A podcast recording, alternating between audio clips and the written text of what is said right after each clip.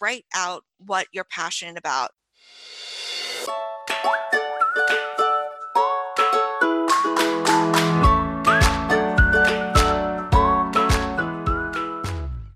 This is Sue Freck, and I'm your host of the Happy Marketer Connection podcast, brought to you by Vesta. Each week, along with my guests, other fellow passionate marketers and business owners, we will explore engaging and inventive marketing strategies and toast brands making impactful consumer connections.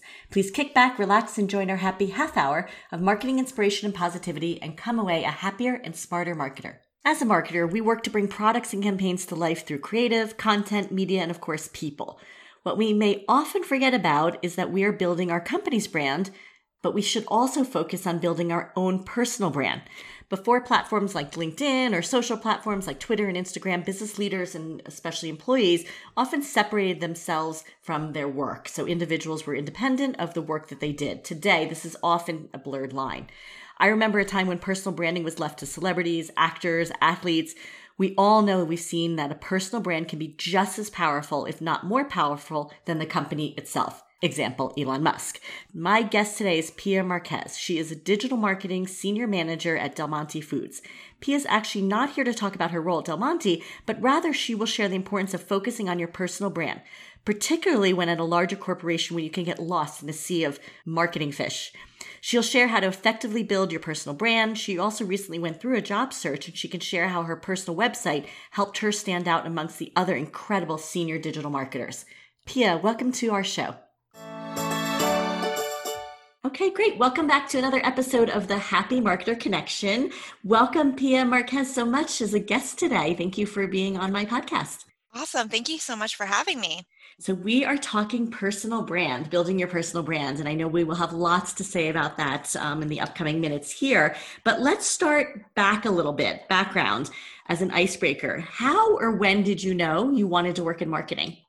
That's a great question. I think growing up, so actually, I was like an immigrant here to the US. And so I was just, everything was just so different and new.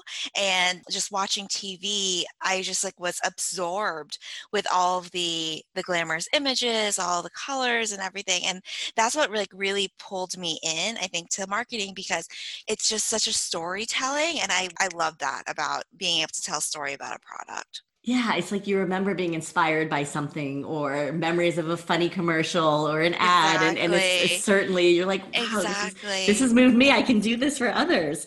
So, you know, simply put, you know, why is it really important to build your personal brands? You know, what is what does this mean to you when you talk about it to others if someone were to ask you, what what does building your personal brand mean?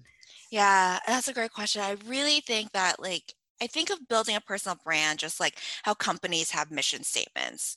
You know, I believe that it's important to have a personal brand in order to like focus yourself. It's really easy to get lost with the millions of things like competing all around, all around for your attention. So just having a personal brand can really focus what you really want to showcase and what values are important to you and can really help you guide decisions whether it's in your personal life whether it's professionally, whether it's, you know, people you hang out with. Um, it just kind of all ladders up to one one focus.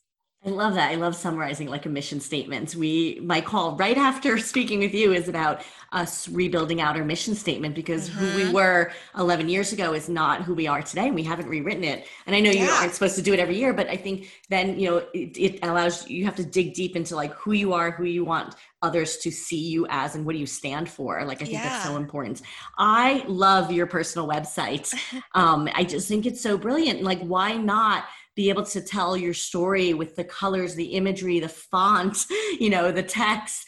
It's such a simple concept, yet I've not seen it before. You know, what really prompted you to build it?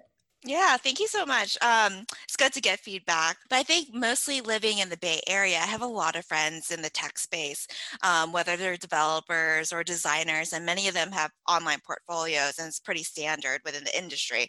And I thought, wow, this is like a fantastic way as a marketer to present yourself as well. And I felt that like oftentimes, especially, you know, when people are looking for new opportunities, you have to cram in all the things that you've done, everything that is important to you, what you represent in one sheet of paper that is keyword optimized to get past all the recruiting bots. And it's not a true representation of who you are. So that's kind of what stimulated the idea of having a website is like I thought, okay, if I can make it past HR, having a website can really like showcase what I'm about and um, my experience, my personality, and actually like once i created it i felt that a lot of my interview applications like responses were were exponentially more receptive to it so and that's often one of the things in the interviews that the recruiter asks first that's amazing. Yeah, and it is again such a simple concept like you said. Other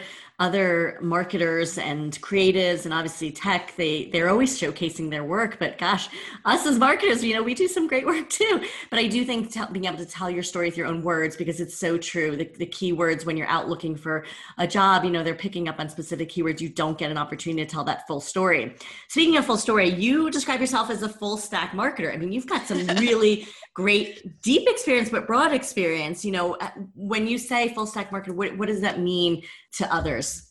Yeah, it honestly probably means I've been in the Bay Area long enough to pick up the lingo. Um, overall, I think it's just a shorthand way of saying that I've done a little bit of everything within the marketing world. Um, I've been in like sales tangential roles to social media, to PR, to the account agency strategy side, to performance marketing, to brand management. So basically, considering myself as a full stack marketer, like I've touched it all. and you know, like where did you go to get all these skills? Was it in each role or did you have to go back to school? Just love to understand because you've just built such a, a nice uh, range of skills again. Yeah, I like honestly have never planned to become the jack of all trades it's it's how like my career has morphed but i think a lot of these skills were picked up within each of the roles and you know it became useful as my career developed to understand what the different departments are struggling with because often I've touched so many roles, I can reflect back, okay, when I was a brand marketer, this were the roadblocks um, that I faced. So I can sympathize when I work cross functionally across roles with their struggles. And it's one of those that I felt was a strength because it really helps build those relationships with your peers. Yeah, having that empathy, particularly when you're asking, you're working, um, you know, collaboratively, cross-functionally, having that empathy and saying, "Okay, I've been in their shoes. I know what it's like," um, can certainly help as well. You know, I think one of the toughest things I learned really early on was that you have to be your own champion. Also, you know, I've worked at big companies, small companies, but you have to get exposure to the stakeholders, even if it's not just your manager, but your manager's manager. How do you help somebody navigate? Um, when you're talking to them you know you've been able to do this or how have you done this when when it comes to really reaching out to a stakeholder yeah i mean I completely agree. I think you would hope that your work could speak for itself, but unfortunately, it's not always the case at many corporations or companies. And actually, this particular skill of being your own champion has been particularly very challenging for me because I'm actually pretty introverted. And so um, my upbringing also was very, that rewards obedience and not pushing back. So I really started to understand how to become my own champion when I became a people manager. So I was championing my team to the higher ups and the executives. And I realized that my own actions as the team leader weren't reciprocated in the same way way. So I had to, you know, champion myself above to the, the director, the C suite level in the same way. So starting to speak up more and show, I think what makes sense and what will make people listen when you're championing for yourself is how it all relates back to your company's goals. Like I am doing this and it, this is like the outcome because at the end of the day, everyone in the company should be looking at the bottom line or wherever the objectives are for the company. And if you're tracking in the same place, people are going to perk up their ears and listen. Yeah. Have you ever had to like reach out um, in a cold way to, you know, a stakeholder or a manager and, and say, hey, this is some of the work or this is an idea I've had?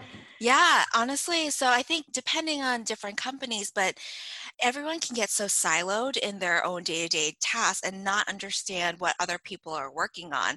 So even I've done it before where there's been like almost three months, a whole quarter where I didn't talk to a director level. And I was like, let me just put time on the calendar because at the end of the day, they're people too. And I just wanted to like introduce myself and like let them know what projects I've been working on, how it can help theirs. And so I think it's just being brave enough to start those conversation is the biggest hurdle um, because at the end of the day especially if you're in the same team they want to know what you're working on as well yeah, and I think as long as you come prepared, right, you're not wasting their time. You're bringing exactly. something of value. Um, even a, even asking questions. You know, they obviously see things from a different perspective. But I just think that's so so smart. You know, if you were to recommend to some of the listeners that might be earlier in their career, you know, how would they go about developing broad skills? Like, should they map this out? What are some of your thoughts on that? I recommend those that are especially early in their career to look for stretch projects that are a little bit outside their comfort level or department. Like maybe it's once a year. Just start with a goal. I want to do one stretch project a year. Um, it could also be through volunteer opportunities. A lot of nonprofit is looking for any help that they can get. So let's say you're a marketer, but you've never done community management because you've been just doing performance marketing, for example, reach out to a nonprofit that's one that's aligned with your personal values and say, hey, I would love to like try to do your community management, answer answer you know the direct messages comments um, for a month and see where that takes you. I think you'll learn a lot of different skills that you wouldn't have had when you had on-hand experience and you can learn that you loved it you can learn that you hated it. I think both are very valuable and then continue to refine over time yeah, that's such a good idea. I hadn't even thought of that, you know, reaching out and, and, volunteering your time. And I'm sure there are so many organizations that would appreciate help. So I think that's just a great, great, great suggestion. So if you do you really consider that your career path was linear? You know, is this how you envisioned it mapping out? Or was there a map? no, definitely not. Um, I I had waves in my career. I've had moments of plateau. I've I've also had exponential growth. I was lucky enough for that too. Not all is what I expected. It's been a journey for sure. Um, I think mapping is good to understand where you want to end up, but don't be afraid if if you end up in a different place. Like it's it's not that scary. Which is so true. I mean, I, I laugh at my career. I was at five companies in the first seven years, and my father had an absolute heart attack. He was in yeah. the same company for 40 years, and he said, How dare you? I said, I'm just trying to figure out what I'm passionate about. I know it's out there. Yeah. I know what it is, but I certainly you know, after the fifth job, I was so frightened. But then I looked at the story that I told that each one was so I could learn a new skill or so I could broaden my experience or work with somebody that I had that I'd actually looked up to. So I think that, you know, mapping is a funny question. But there are people that certainly go in and say, I want to come out of business school and be a brand manager and then a senior brand manager director. And they they do have sort of this this map. So you've worked at large companies. Obviously, you're at you're at Del Monte. You've worked at um, smaller companies. I as well. You know, GSK. I was at Kraft. Um, now I'm obviously in the startup world. It would be very difficult for me personally, I think, to go back to a large corporation. But I love working with them. All of our clients, you know, are the yep. big Fortune 100, 500 companies. Is there one that you prefer? You've been able to navigate both. And, and really, I guess my question is around that also, because I always say, well, I wouldn't fit in a large corporation anymore. But how have you been able to navigate small yeah. and large? No, that's a great, great question because, you know, I came from large enterprise like Clorox, um, really was yearning for the small startup space. And so I did did it. I jump shipped. I went to a company that was under 15 people, um, which I also like grew so much. I, I actually loved both experience. I think early on my career, for me personally, and everyone's different, I loved seeing the process, seeing how other people are thinking. I think with larger companies, you also have people that have been working for a long time, people that you can learn from and mentor compared to startups that um, might have not as much experience in that space. And so I think there's pros and cons with each, but even within large companies, there are pockets of teams that act very entrepreneurial. So it's just really finding that. Like going back to Clorox, for example, I asked to be on the B2B team, which is not necessarily as sexy as um, some of their other departments, but it's because when um, I was interning there, I just learned about the leadership on that team and then also finding out that they're so entrepreneurial comparatively. So it's just finding kind of like what you're passionate about eh, within any size companies because honestly like even a small company can have more politics than an enterprise yes. company i have heard that oh my gosh I, have definitely heard that so for sure i think it's it is so interesting if you can find that entrepreneur if you're if you are someone that thrives in an yes. entrepreneurial environment and you can find that at a large company i think that is really exciting the other thing you know when i was early at at GSK, you know, one of the things I loved is that I could sit with my manager and sort of map out my career and say, okay, I want to try this department. Yeah. You know, I started in sales and I moved into marketing. And so I think that's the advantage. But I do think you also make a really good point about processes. I learned so much about fundamental processes in the big company that I could then take to to, exactly. to the smaller company. But you know, like you said, the smaller companies, you are doing maybe 10 jobs. so that's where you become a jack of all trades. I agree. Like the processes I really did learn at the larger companies that that was like one of my biggest value adds going to a startup was okay, I could pinpoint where the system's going to break and yeah. where we need to like start to have processes in place. Yeah. So if someone were to ask you, like, do, you know, and again, someone maybe even earlier in their career says, do I need to work at a large, you know, enterprise company or on a large yeah. brand? What would you say to them?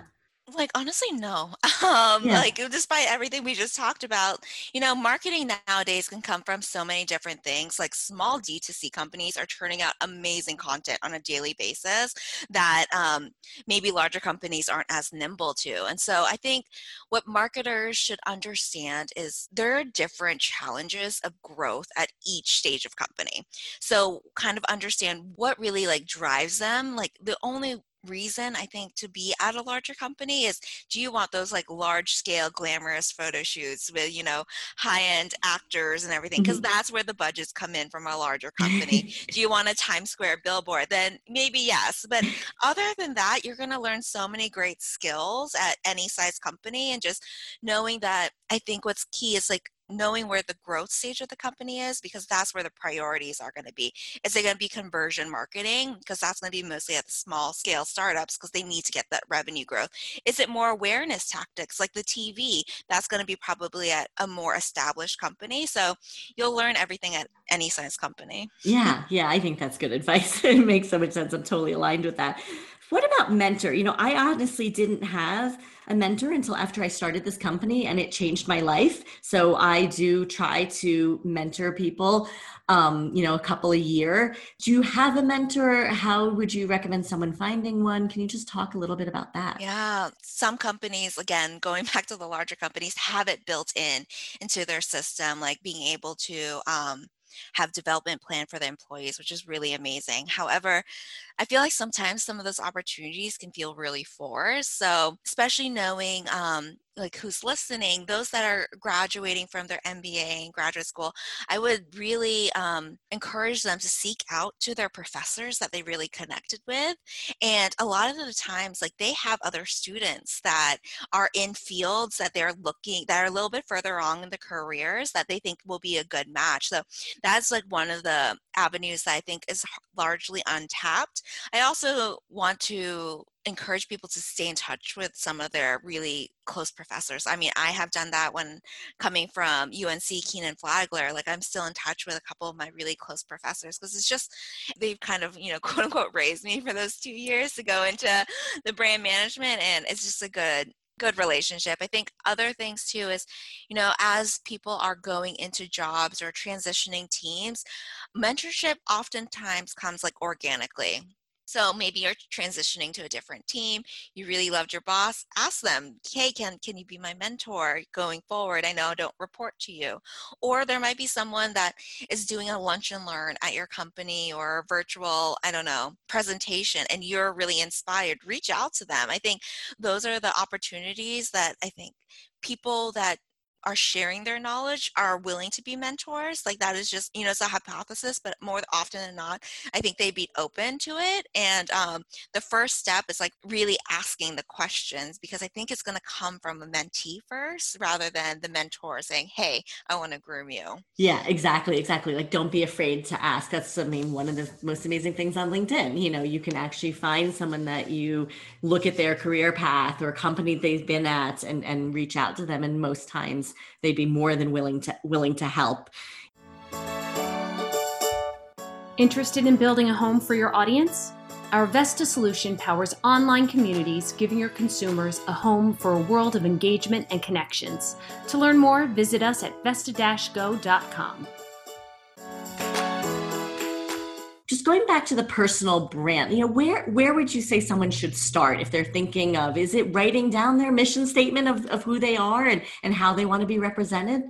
Yeah i mean companies can go through days and upon weeks of like research and workshopping on your person on their mission statement. So i think knowing that spending a couple hours in one day, you're not going to nail down your personal brand.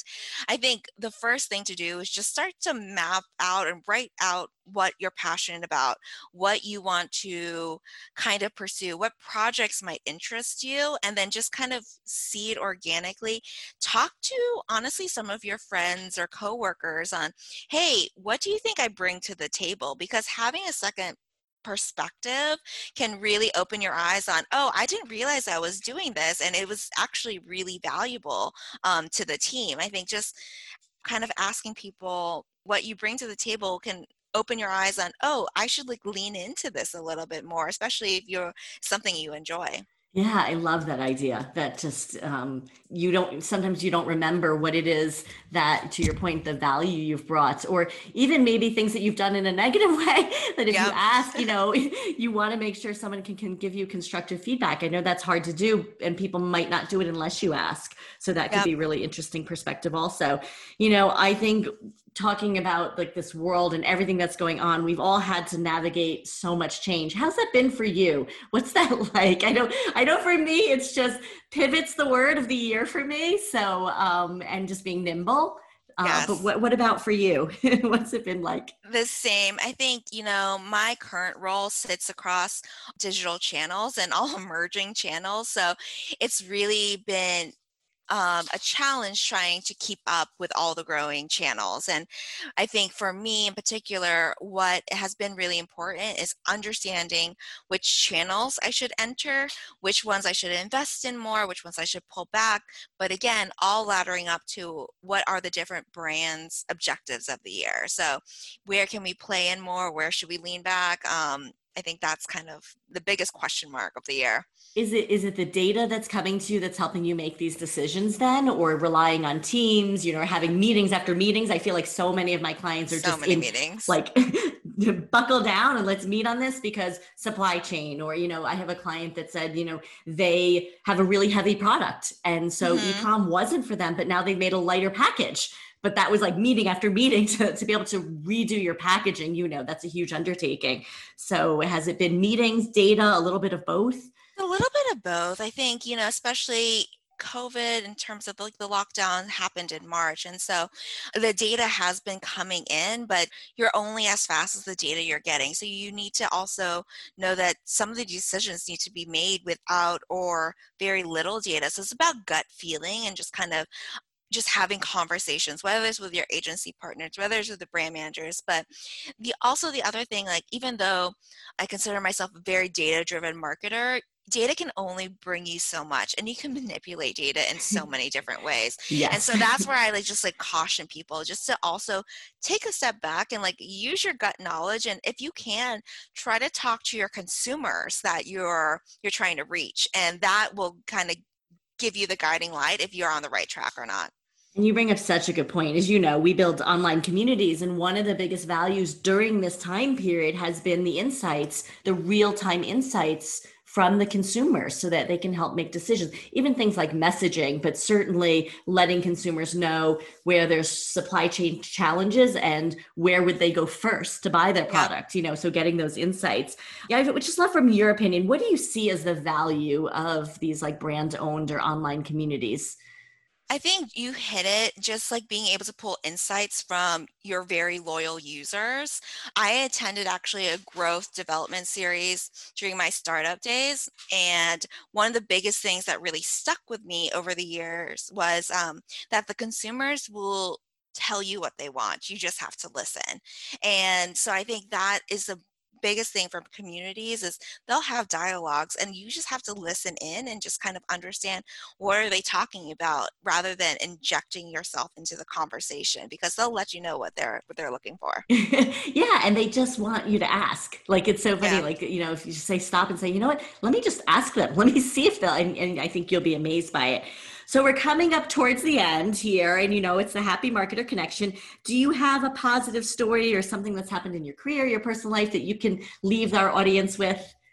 I consider myself to be a really positive person, and um, with all that stuff, I, some of my career jobs that have been really stressful have proven to be very fruitful in like long standing relationships in terms of friends because we were all in it together and i think that is one of the things that like i want to like give to your audience is like even if your job seems like it's the worst job in the world that no one's listening there's someone probably in your same company feeling that same way. So reach out to them because they need another hand. And I will tell you, two of my most stressful jobs are some of my best friends to date. And That's so, so I, great. Just finding like the positive silver lining and kind of like fruitless situations is something that I try to do in daily life. yeah, it's like, and I know we're not going into battle, but it's it's true. You know, if you're in it together exactly. and you're sweating together, and you're up late, and you've got deadlines, and you're feel like to your point, there are times where I feel like I wasn't listened to, or I did this whole project, and my manager said, "No, you got to start from the beginning." And you're looking at your, you know, your colleagues and your peers. I think that's just such a great thing to remember yeah. and cherish those relationships. Exactly, because you know, I also believe in karma. So, you know, they'll be there for you and you'll be there for them. But if, just for mental health reasons too, like check in on people too that seem stressed. I love that. I mean, that was why I started the podcast was I was having all these check-ins. I just I had more free time. I wasn't traveling every week and I wanted to just connect with people I hadn't in a while. And they had such great stories to tell. I was like, oh my gosh, we could turn this into a podcast. So I think that's a really great reminder. Do you have any final thoughts um, or pieces of advice to leave the audience with about building your personal brand? Just start it's scary just start and just know like companies change their mission statement every few years which i think they should because the landscape changes your interests change so your personal brand is not set in stone you can rewrite it as many times as you want and so i think that's like in terms of building your personal brand that's like my biggest level of advice. Overall as a marketer i think my advice is the golden rule we all learned in kindergarten so treat people the way you want to be treated and that goes with your colleagues, your coworkers, and your your customers and consumers. Like think about them as your your closest loved ones. Yeah, I love it. I love it, Pia. So, how do people find you or connect with you? What's the best way? Yeah, you can find me on my website. So, it's piamarquez.com. I have all my contact information there. So, Excellent. can connect with me through that. Great. Thank you so much for your time today. This has been so fun. And I think we've gotten some really good reminders for those more senior marketers. And then, of course, um, for those that are up and coming, some things that they can start off doing right. Yes. Thank you so much for having me. I really appreciate it. Pia, thank you so much for being a guest on the show today. I love that you could share stories about how to build your personal brand and what a personal mission might look like. And especially, I think everybody should take a look at Pia's website, piamarquez.com. I do think that it is a good reminder that no matter what stage we are in our career, that it's really important to tell our story. To hear other stories and lessons from happy marketers, be sure to subscribe to the Happy Marketer Connection podcast on Apple Podcasts or Spotify, and don't forget to rate us. To learn more about community building, our Vesta Solutions delivers community powered marketing to elevate your digital presence, deliver predictive insights and transform your consumers into lasting brand advocates at scale. I also welcome you to connect with me on either LinkedIn or Twitter at Sue Freck. And of course, you can find us at vesta-go.com. Thank you.